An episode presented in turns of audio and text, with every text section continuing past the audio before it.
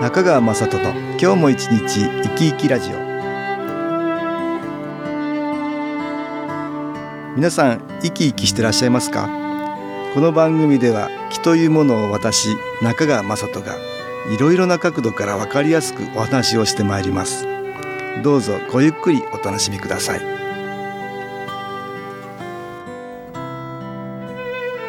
中川雅人の今日も一日生き生きラジオ。この番組は気のある生活あなたの気づきをサポートする株式会社 SAS がお送りします。皆さんお元気ですか？株式会社 SAS の中川雅人です。今日も東京センターの佐久間育香さんと気についてのお話をしたいと思います。佐久間さんよろしくお願いします。はいよろしくお願いいたします。何回かやってるんですけどね今日はいい。とこ探しの話をしましょうかね、はい、あの新機構ではよくいいところを探してみましょうって言ってるんですけどね。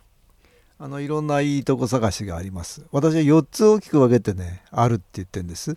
その4つのねいいとこ探しのポイントをお話ししようかなと今日は思います。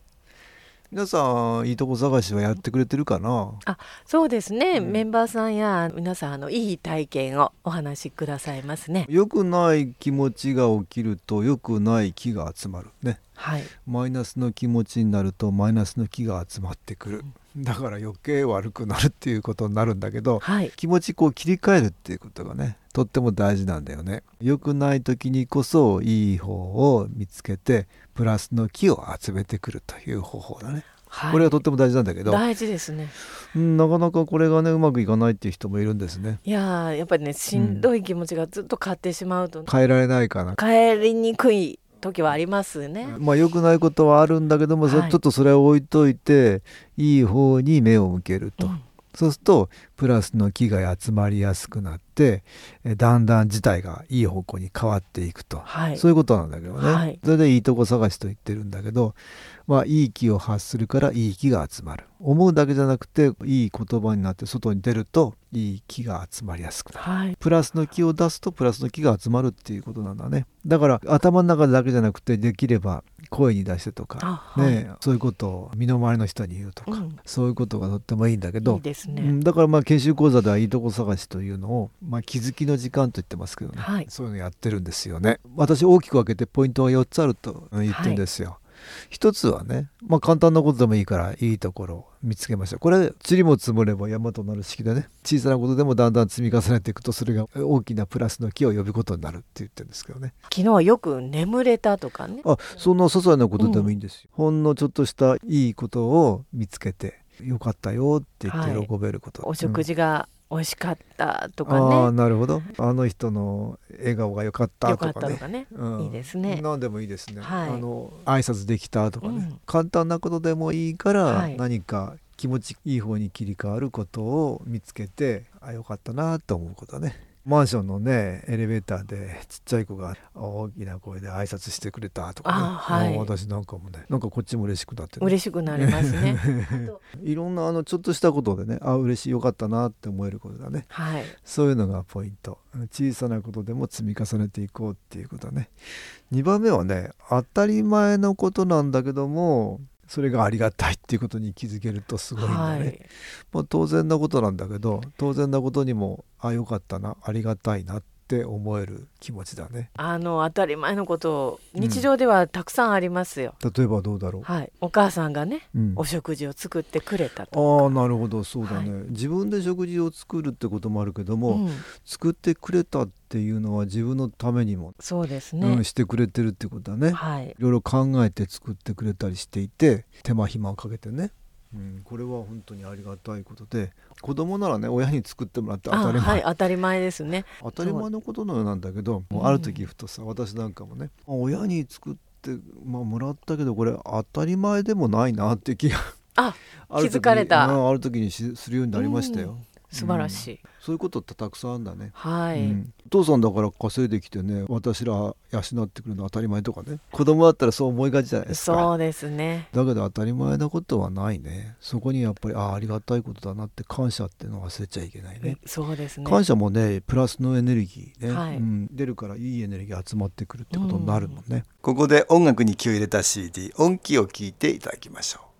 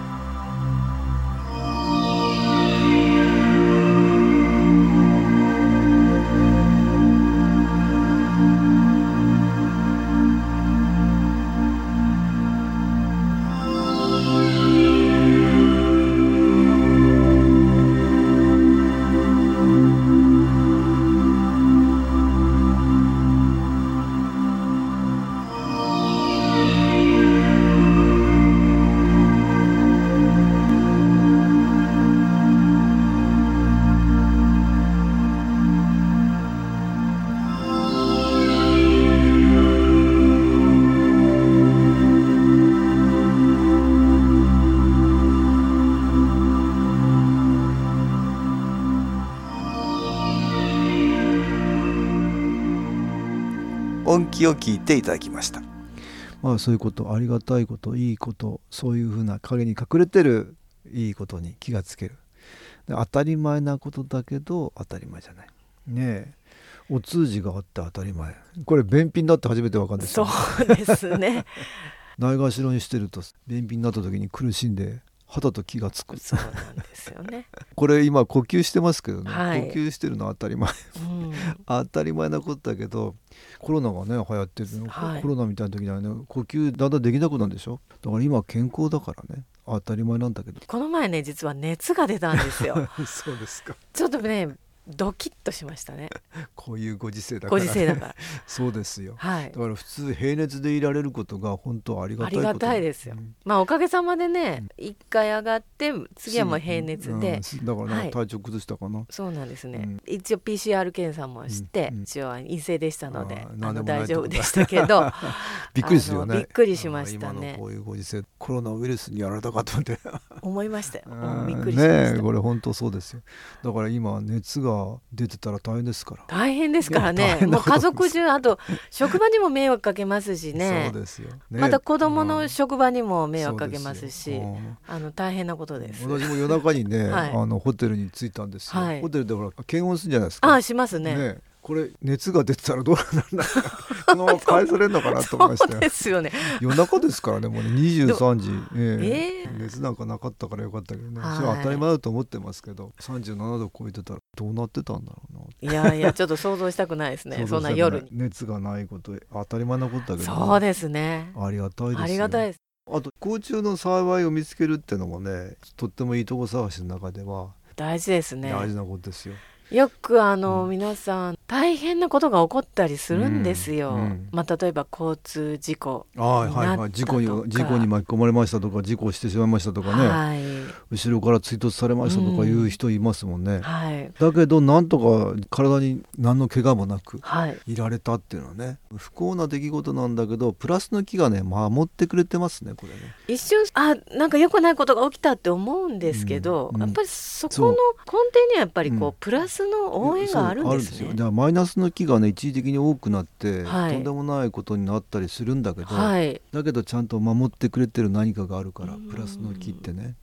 そういうもののおかげでなんとかなってることが多々ありますよ。だけどマイナスの木がね大量に集まりやすくなっちゃうんだよね。これマイナスの木の特徴としてね。うん。急に集まったりね。あ急に集まるとこう、うん。バーンと大きな大きな何かが起きてきたりするんだよね。だから守ってる人はいないわけじゃなくて一生懸命やってるんだけども、マイナスの木の影響が強く出ちゃうからね、うん。だから良くないことになって現象となって現れるんだと思うんだけど、だからプラスの木の応援をより一層受ける意味でもはい。プラスの木に波長を合わせるってことは大事ね。大事ですうんね、そういう意味ではそちらいい方を見つけられるとはい。プラスの木応援しやすくなるんですよね。はい。まあ例えば何か怪我をしても、うん。でもこれこれだけで済んだと済んでよかかったって。よかったっていうことをん。そういう気持ちのうん切り替え,、ね切り替えをする。そうするとより応援しやすくなると思いますよ、はい。こういうのよくあります。不幸中の幸いね、うん。あと4番目。はい。良くないことではあったんだけどそれによってあの大きな学びになるってことじゃないですか。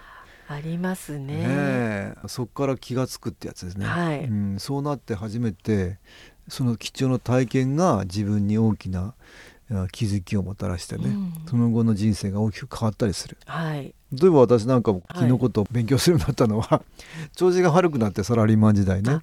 木をやってみないかって、まあ、先代の言葉に乗って木のことが分かるようになったんだけどね、うん。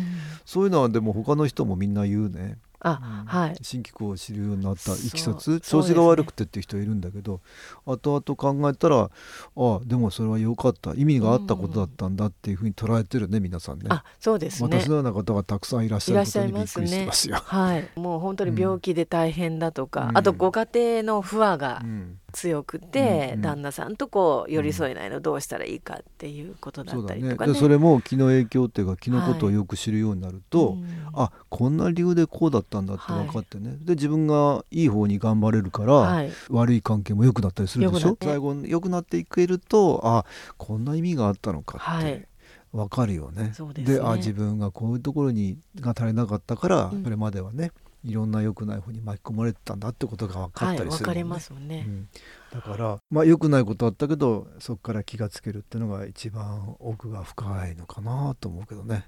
まあその4つのいいとこ探しのポイントがありますので、はい、皆さんもいいとこ探し毎日の生活の中でしてみてください、はい、いい気を集めるのは自分の心がけ次第ね。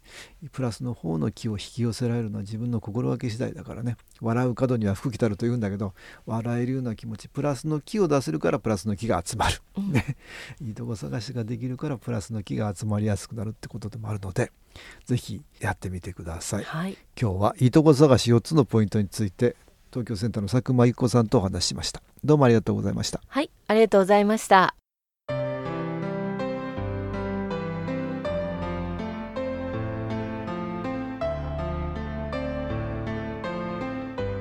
株式会社 SS は東京をはじめ札幌名古屋大阪福岡熊本沖縄と全国7カ所で営業しています。私はオンラインでの無料体験会を開催しています1月30日土曜日には全国の皆様に向けて配信します。中川雅人の「昨日話と昨日体験」と題して開催するオンライン無料体験会です。新気候というこの気候に興味のある方は是非ご参加ください。ちょっと気候を体験してみたいという方体の調子が悪い方ストレスの多い方運が良くないという方気が出せるようになる研修講座に興味のある方自分自身の気を変えるといろいろなことが変わります。そのきっかけにしていただけると幸いです。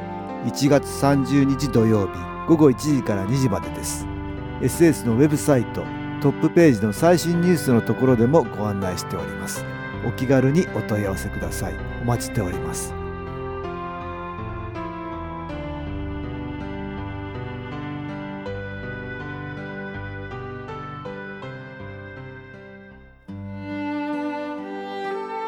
かがでしたでしょうか？この番組はポッドキャスティングでパソコンからいつでも聞くことができます。SAS のウェブサイト www. 新機構 .com 新機構は SHINKIKO または FM 西東京のページからどうぞ。中川雅人の今日も一日生き生きラジオ。この番組は気のある生活あなたの気づきをサポートする株式会社 SAS がお送りしました。